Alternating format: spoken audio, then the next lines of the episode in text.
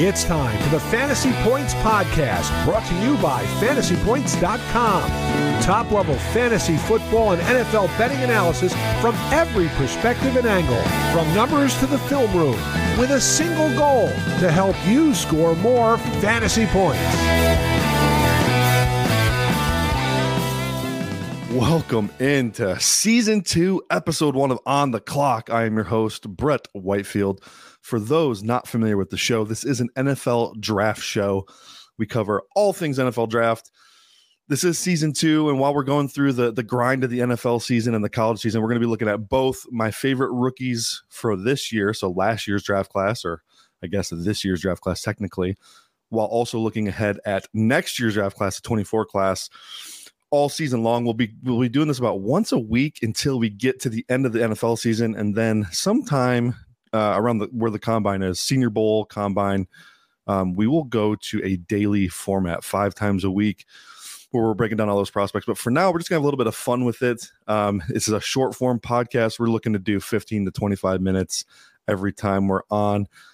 Uh, thank you so much for listening. I know uh, the the reception last season was great. We had a bunch of insane guests lined up every single day for you. We're going to do a lot of the same through this whole season. I'm going to be getting some guests on. I know we got Joe Marino already booked out, not for next week's show, but the week after. I'm looking to get another high quality guest for next week. Um, but today it is me solo dolo in season two, episode one of the podcast. Um, I'm kind of on an emotional high right now because of that Lions game last night. Obviously, if you've listened to either my podcast for any length of time, you know that I am a Lions fan. I've grown up in the Metro Detroit area. Football is big here and the Lions have pretty much stunk my entire life. And last night they did something I've never seen them do, and that was go into Arrowhead Stadium and win a big game, especially when some things weren't going their way. Um, I know there was a lot of talk about the Jawaan Taylor false start and or I should say false starts that weren't called and him lining up wrong, quote unquote wrong every snap. Um, a Lions team in the past would have let that bug them. They would have complained and moaned about it and they would have mentally broken last night was different. Uh, I huge props to Dan Campbell. He's talked about mental toughness since he's been the coach of the Lions, and that is something he's building for sure. Um, sometimes you're not always the most talented team on the field, but that's not always all that matters. Last night, I think, was proof of that because I do think the Kansas City Chiefs have a little bit better football team than, than the Detroit Lions, even down Travis Kelce and Chris Jones. So it was good to see the Lions step up and get it done. That said, I told you we're going to be looking at some of my favorite rookies and draft classes from this past season. Well, the Lions have one of them. Um, and they pretty much carried them through that whole game last night. So let's talk about that. Uh, when you look at that Lions draft class, they got absolutely obliterated and scrutinized for taking a running back and a linebacker in the first round. I was one of them. Um, I, we did the the draft stream I had almost a a live breakdown on air. Um, I was furious. I was throwing things. Um, I even had shot off some emotional tweets. It's never good to do that, by the way. Um, even if you think you're you're wording it awesome and it sounds amazing, it's never good to to tweet emotionally. Um, I learned the hard way as I was getting dragged all last night and this morning for some of my my tweets that I I won't delete tweets. So it is what it is. Anyways, I I was insanely critical of them taking Jahmyr Gibbs at 12 and Jack Campbell at 18 with the lone caveat of I really like both those guys. If you go look at the uh, the NFL draft prospect guide that we put out, um, written by myself, uh, glowing reviews for both of them. Gibbs was a top 20 player for me in the class. Campbell was my number one off ball linebacker in the class. So you're probably thinking, well, hey, why, you know, why did you kill them for picking those guys? Well, it's just a positional value thing for me. Um, I'm, you know, with an analytics background, I'm a firm believer in positional value. And for them to get any type of surplus value out of Gibbs and Campbell, those guys would have to be top five players at their position for their rookie contracts. Um, and then if they hit, they're going to be, you know, setting market level deals on positions that don't really move the needle. Uh, okay. After review and after watching the game last night, has my mind changed a little bit? Yeah, maybe a little bit. And it, you know, that might be the the bias or the emotion talking, but when you see what Gibbs is capable of in the passing game, when you see what Jack Campbell is capable of in coverage, which by the way, he had reps last night in coverage that we did not get in four year or three years of Iowa college tape. Just putting that out there. Had I seen those reps, maybe my opinion would have been a little bit different of Jack Campbell. Um, and we'll get to some of those plays in a second. But um, when you look at this Detroit Lions rookie class, I mean, those four top picks. So it wasn't just Jahmyr Gibbs, Jack Campbell. It was also Brian Branch and, and Sam LaPorta. Branch, a defensive back from Alabama. Sam LaPorta, the tight end from Iowa. All four of those guys made massive contributions at key moments, and that that's the thing that really, really was good to see. It wasn't just nice stat lines. It was, hey, when the pressure's on, when we need a big play, it was those four guys coming up with the big plays. It, it's it's pretty remarkable actually. And look at Jahmyr Gibbs, and I know people are freaking out because uh, the the snap share didn't favor Gibbs too much. Um, it was Montgomery, and I I really think people got to be patient with that. Uh, Steve Spagnuolo is a dangerous defensive coordinator to, to match up against, to call plays against.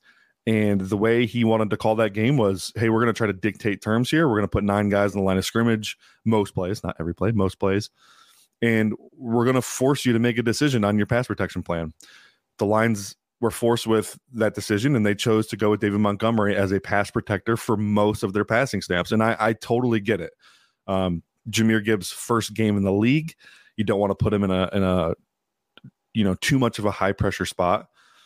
And Montgomery's phenomenal in pass pro. He had the one play where Nick Bolton kind of bull rushed right through him and knocked him on his ass. Well, you know that happens, but for the most part, he was pretty good in pass pro.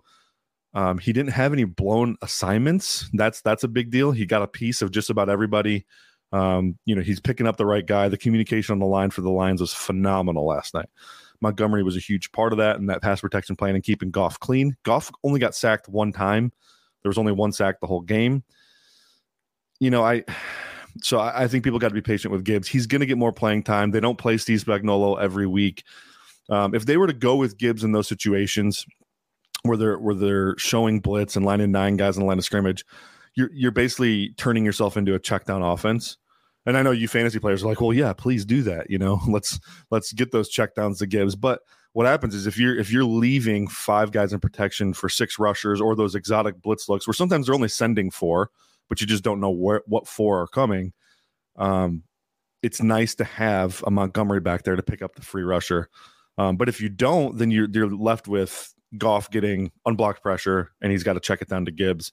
Now, I'm sure Gibbs could have made some plays in those scenarios, but I ultimately I trust the the Lions coaching staff there and um, the route they decided to go. Maybe a, a blend would have been a better option than just going straight Montgomery the whole game.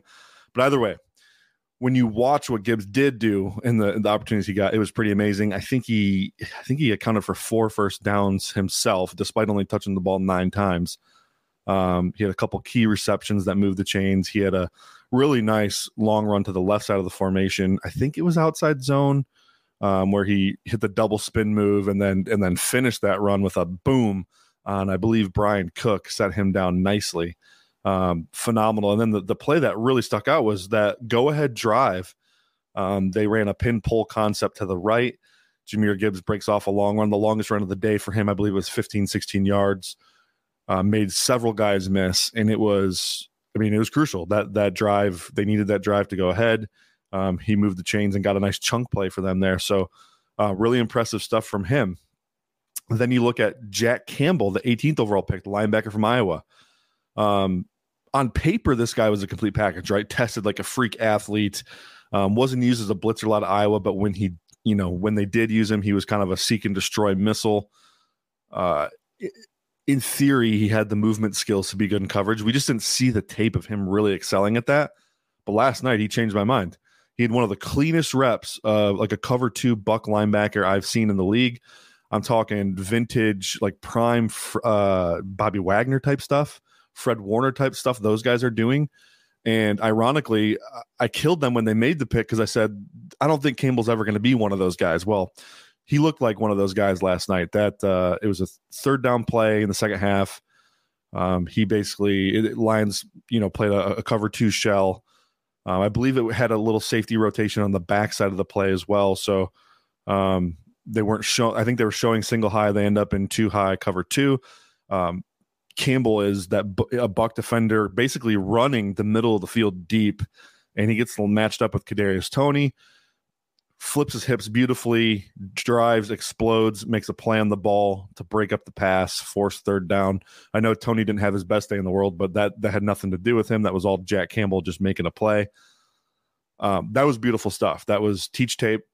Um, to you young linebackers out there, that was teach tape really really good stuff there and i know you know he had he had a couple plays where he got caught there was a there was a play action pass to the right side of the field where he he bit hard on the play action and it it uh, left his man uh, actually it was Kadarius Toney again and Kadarius just happened to drop it that was not a, a good looking coverage rep from Jack Campbell he kind of stuck on the run a little too hard again I don't know their co- I don't know the coaching points they're getting there so I can't necessarily say for sure um, he's he's hanging to the run too long, but it just appeared that way with the timing of everything else that happened in front of him. So, um, but yeah, Jack Campbell looked phenomenal. If he plays like that all season, I, will definitely be eating a lot of crow come years end.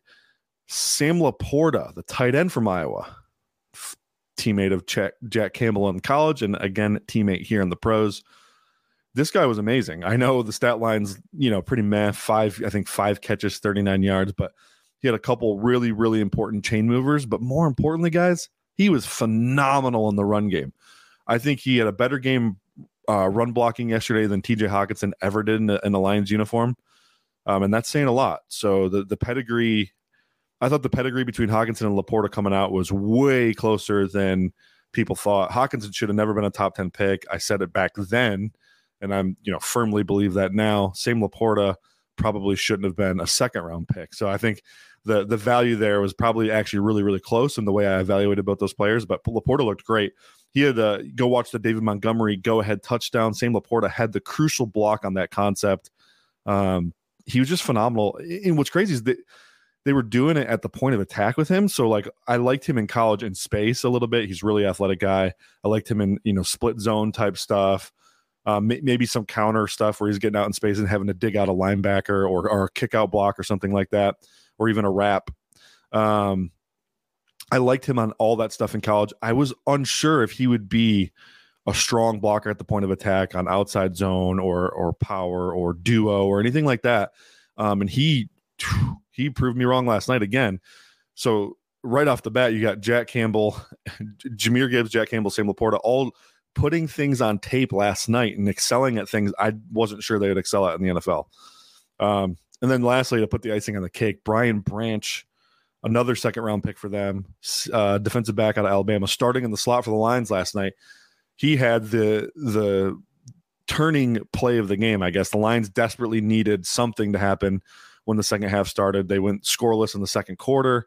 Mahomes gets the ball early, throws a, a real nice pass on a shallow to Kadarius Toney, clanks off Toney's hands and right into Brian Branch, right play or right place, right time, I guess, for Branch. And that's probably what good defensive backs do. They are in the right place at the right time. And he picked it off. And when he grabbed it, uh, there was no catching him. He actually was the fastest player on the field all night on that play. Um, and he housed it for six. And that was the turning point in the game. I thought Lions tied it up 14 14. And I felt like from that moment on, the Lions were convinced that they were they had enough to win that game. So big time stuff from from that rookie class. If that's going to be the you know the I guess the consistent theme of the season, then this team is going to be looking really good in a year, especially because last year's class also performing very well. Same with the class before that with Penei and Amon Ra last year, Aidan Hutchinson and James Houston. Like they're getting crucial Kerby Joseph. They are drafting very, very well, and uh, that's why they've turned this thing around so fast. Uh, real quickly, too, I want to hit on Rashee Rice, Kansas City. This is one of my dudes pre-draft. I talked about Rashee on this very podcast probably more than you guys cared to hear about. That's for sure. I know that uh, Kansas City fans are kind of freaking out about their wide receiver room today. I'm, I think the answer is in in the locker room already, and I think it's Rashee Rice. Uh, he looks like the best receiver on the field to me. I know he only got what two opportunities last night, but he looks explosive. He looks dis- um, he, he's very what's the word? Uh, he's decisive, I guess. You know that sh- that over he caught. Quickly turned that upfield and got the most out of that play. That was really impressive to me. So um, I think Kansas City needs to get him on the field a little bit more. I think the answer's there. Justin Watson, Rashee Rice, Valdes-Scantling, and, and Skyy Moore, I think is uh, is is a decent quad of receivers there. I'd probably sit down Toney, wouldn't play Richie James a whole lot or Justin Ross, but I think uh, Rashee could fix their issues. Obviously, getting Travis Kelce back will help too. But, anyways, so yeah, that was we're we're one game in. We already got a lot of stuff to talk about with those rookies, but we're gonna move on to the 24 quarterback class. I want to set this guys up for you. I'm not gonna do a deep dive on this quarterback class right now because, well, quite frankly, there's just too many of them. Um, it's going to take multiple episodes to go through this entire quarterback class and what it could be. Now, the, the caveat here is some of these guys are juniors. Um, you know, we'll talk about some of them, but they might not come out. Uh, I think Caleb Williams and Drake Maye are the top two. They've been for about a year now already. Um, those guys probably will come out because I think they're they're as close to consensus top five, top ten p- picks as you can get right now. There's going to be some faction of of draft Twitter that says Drake Maye is the number one overall pick, but I think Caleb Williams is pretty much in the driver's seat to be the number one overall pick right now. I I have some issues with this game for sure but uh, most notably, like there's a lot of plays on tape with Caleb where it's uh, bad process, good result, and that's uh, that's me nitpicking. Like the the talent is so extremely off the charts there that I just think he's pretty much a lock to go number one overall. So, um, or I should say, first quarterback off the board. I guess we have no idea what will happen at the top, um, or, or what the the Cardinals, Rams, Bucks will do. But uh, what's really interesting too is, and we'll get into some more names here in a second, but there's going to be a lot of teams that need quarterbacks next year, or, or in a weird, awkward purgatory where it's like they should probably address quarterback, but we just don't know if they will. Um, the obvious ones that come to mind, obviously, like Arizona. It's like, well, they're kind of tied to Kyler Murray still, and I don't know that they can get out of that anytime soon. So, yeah, they could take a quarterback one overall. They also might not because they have Kyler Murray. Um, the Minnesota Vikings are going to need to address the quarterback situation. The Tampa Bay Buccaneers are going to need to address the quarterback situation. The Los Angeles Rams, the Las Vegas Raiders. Then you have teams like the Saints and um, even the Dolphins. Like the Dolphins have Tua. He's not under contract long term. Um, he's had some injury issues. I know this is going to be a big year for him, but where I where I'm looking at it right now, it's like, well, they're they're definitely in play to take a quarterback. Now it might not be a guy at the top of the draft necessarily, but they should be looking at some point in this draft. What you're going to find out too is we're going to go through about 12 names right now. This draft could be 12 names deep of, of good quarterback talent where it's like, holy cow, like you could actually probably get a guy second second round that you're feeling good about. Um, it reminds me there was a, like a few years back, probably like eight nine years ago, there was like a stretch of like every draft class was yielding a second or third or fourth round pick that performed really well. We had like Kirk Cousins and Russell Wilson and Dak Prescott and um, Derek Carr, like all those guys came from rounds two, three, and four, and it was like kind of pretty close together with those classes they came out. So this class could be a class like that where they yield a couple of those second, third round types that perform pretty well. But anyways, other names we're going to get to, and we'll go. We'll be going deep dives on all these guys through the draft. Is um, Caleb Williams, quarterback USC, Drake Maye, quarterback North Carolina, Bo Nix, the the older gentleman from Oregon. You know, he's been around for a while. He was a five star recruit at Auburn, transferred to to Oregon when the new regime at Auburn came in, and he's he's played out of his mind. He played out of his mind last year. His tape last year was so much better than anything we saw at Auburn. It's kind of ridiculous. I mean, you always like to see guys improve. Um, but that leap was pretty gigantic. I, am excited to see if he maintains that level of play or even gets better this year. Um, if so, like there's gonna be a lot of teams that like him. He's got a cannon for an arm. he's he's a really good runner as well. Um, Michael Penix Jr., another old guy, formerly of Indiana. Uh, he's a he's a fifth or sixth year guy in Washington now. Um, he has a ton of raw ability.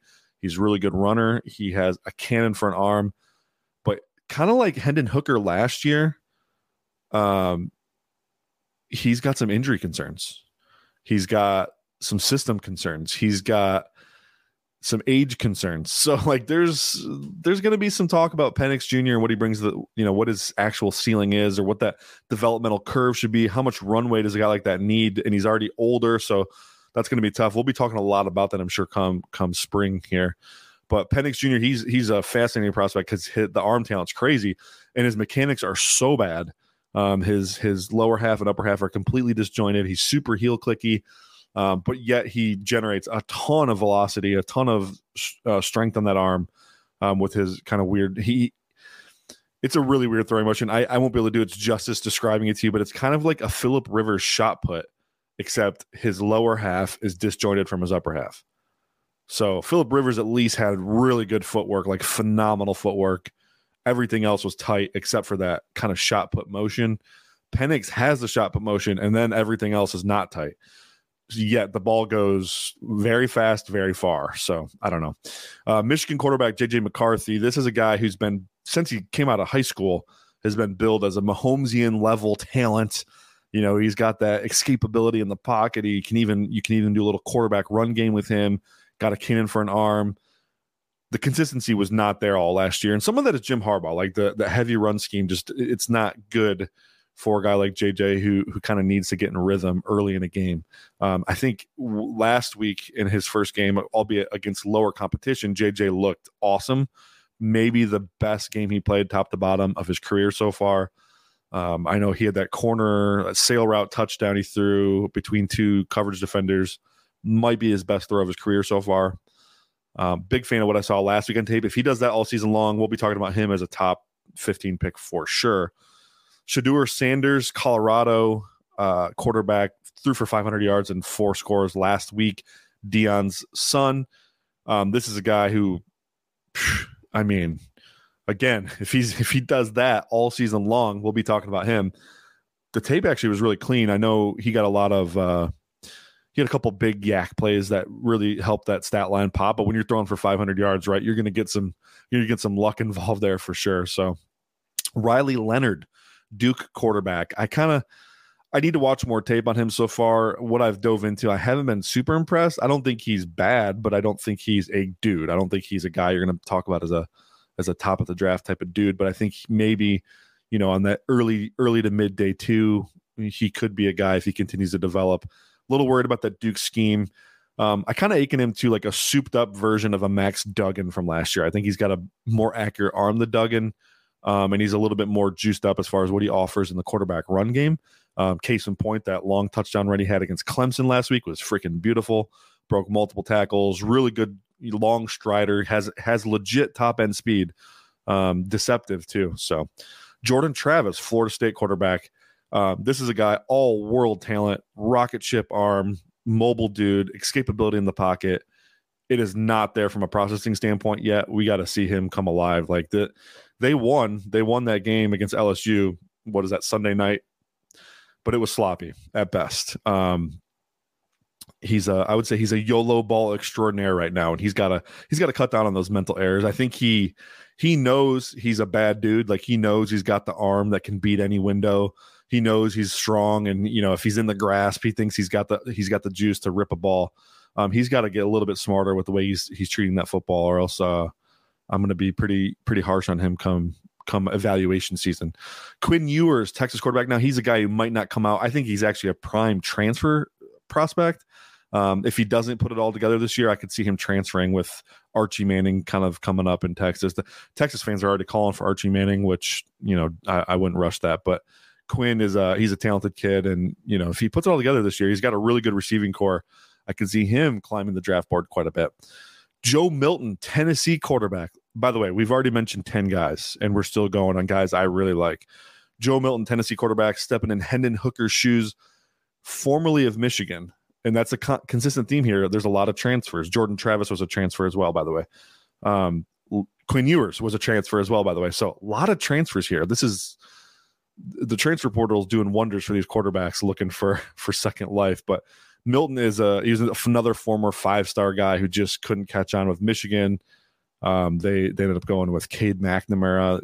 Joe transferred after that, and then McCarthy joined that. Cade had now transferred to Iowa since, but Milton's got a he's got a, a rocket arm. Um, might have the strongest arm in college football, and he's he's a good runner too. Um, we've already heavily dissected the Tennessee scheme and why it's bad projecting quarterbacks in the NFL. So we're not going to do that again right now, but we'll get there maybe uh, maybe come January, February.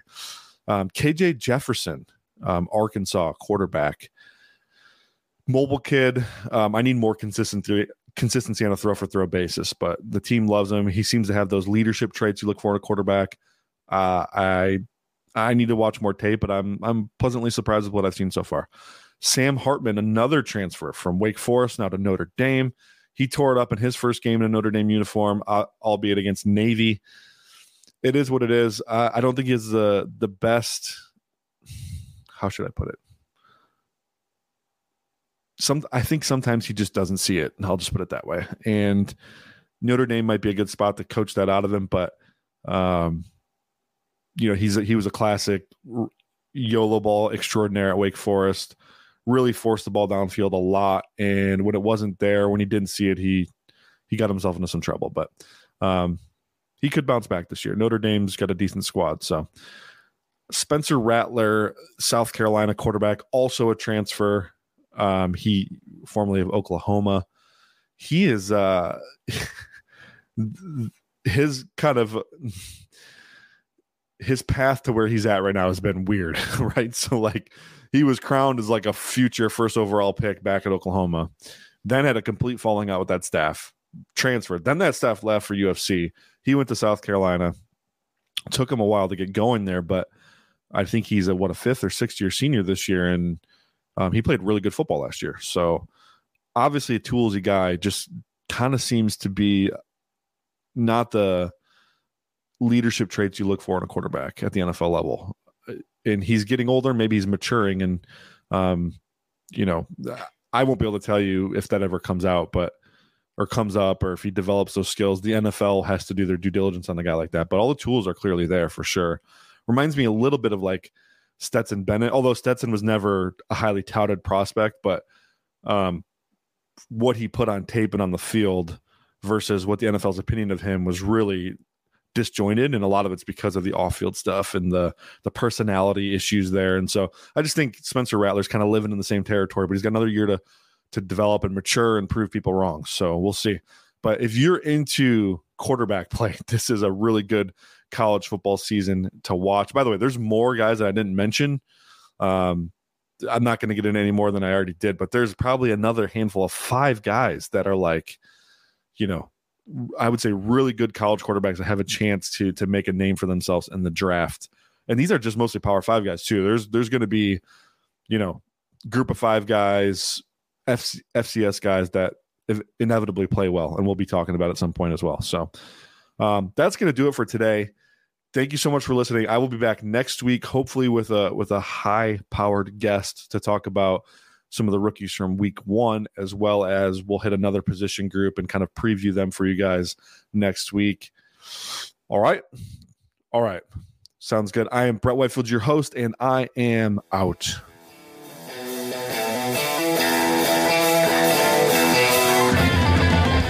Thanks for tuning in to this edition of the Fantasy Points Podcast. Remember to subscribe, rate, and review on your favorite platform. And come join the roster at fantasypoints.com.